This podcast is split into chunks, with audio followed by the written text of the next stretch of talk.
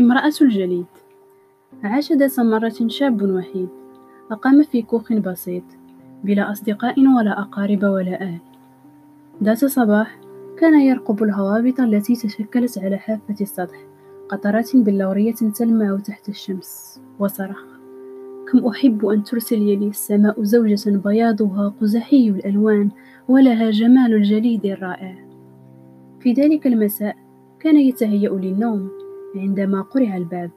من هناك؟ أنا الفتاة التي طلبتها من السماء هذا الصباح. جئت أمنحك نفسي زوجة. فتح الشاب الباب فورا. بارتباك. كانت فتاة رائعة الجمال. تقف على العتبة. يداها شفافتان. وخداها لؤلؤيان يلتمعان تحت ضوء القمر. ادخلي. قال مفتونا. لما صارت الفتاة في المطبخ سألها. هل أنت مصممة على الزواج مني؟ أنا فقير. أؤجر خدماتي لمن يتكرم بتشغيلي.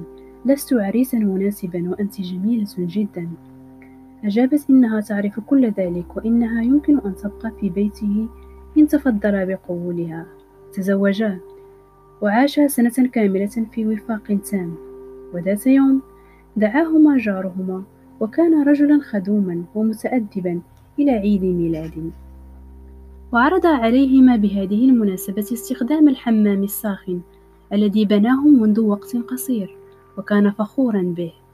رفضت المرأة متذرعة بأنها تخاف من الماء الحار بشكل خاص لكن الزوج أصر. لا يمكننا إهانة مضيفنا وهو رجل لطيف جدا وقبلت. في مساء الحمام رأى أنها لم تعد فقلق وذهب لإحضارها ولكن بدلا منها. وجد شريطتين زرقاوين ومشطا من درع السلحفاة على سطح الماء لقد ذابت امرأة الجليد. هكذا رووا.